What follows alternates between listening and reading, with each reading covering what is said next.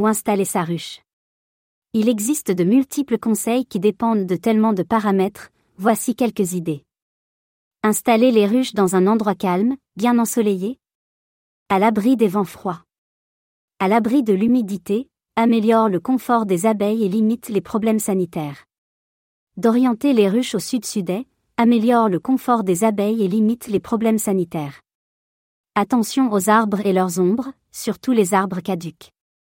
De respecter les distances de sécurité réglementaires. D'avoir les compétences de base en apiculture, formation, stage.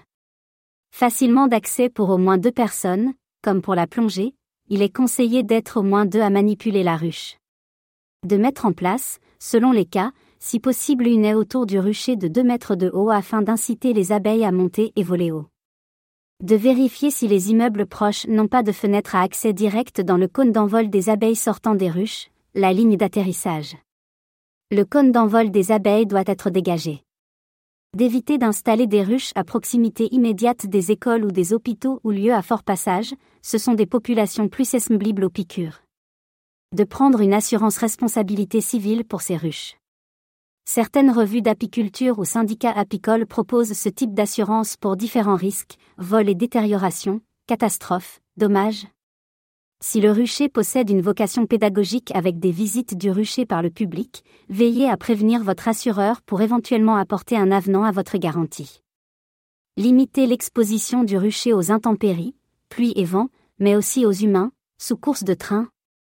D'avoir à proximité, ou planter, des plantes nectarifères en quantité suffisante à floraison successive afin d'assurer le bon fonctionnement du rucher et une bonne santé. D'avoir une surface suffisamment large pour installer les ruches, écart d'au moins un demi-mètre entre deux ruches, distance de trois mètres à l'avant de la clôture et de trois mètres à l'arrière, cinq mètres dans le cas d'accueil d'enfants. De commencer avec deux ruches simplement, maîtriser les bases et ensuite seulement augmenter progressivement.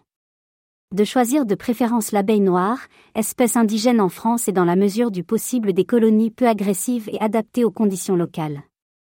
De prendre toutes les précautions, surtout en milieu urbain, pour éviter que les abeilles ne deviennent nerveuses ou qu'il y ait du pillage pendant la récolte dans le rucher, les abeilles sont excitées durant ce travail. Chaque saison a son lot, donc pensez bien à la localisation par rapport à toutes les activités apicoles. Hiver. Passage de l'apiculteur plusieurs fois par mois pour la surveillance et l'installation de nourriture si nécessaire, pain de candy. Donc pensez à la circulation des apiculteurs, leurs matéries. Printemps, été, surveillance accrue du rucher, préparation de la récolte, mise en place des hausses, récolte du miel, est-ce que le matériel peut être facilement placé sans le contaminer ? Automne, mise en hivernage et traitement vétérinaire, déclaration D D P P. L'observation, même de loin, est importante, donc pensez aussi à accès visuel lointain. Pensez aussi au moment de l'essaimage. L'essaime s'accroche en général au premier arbre ou support aérien proche de la ruche. Pour le public, c'est toujours un événement impressionnant car des milliers d'abeilles se déplacent en un nuage bruyant. Ils se fixent généralement à proximité de la ruche. L'apiculteur doit alors sécuriser le périmètre et intervenir rapidement afin de récupérer l'essaime avant son départ. Toutefois, durant cette période, les abeilles restent très calmes et ne piquent pas. Il faut donc veiller à ce que les ressources en pollen et nectar soient suffisantes, arbres, arbustes, fleurs des rues et parcs environnants. La variété des essences permettra en outre des apports nutritifs étalés sur la saison apicole, de février avec les saules jusqu'en octobre avec les lierres. Il faudra également veiller à une source d'eau permanente qui peut être assurée par les points d'eau environnants ou un abreuvoir spécifique.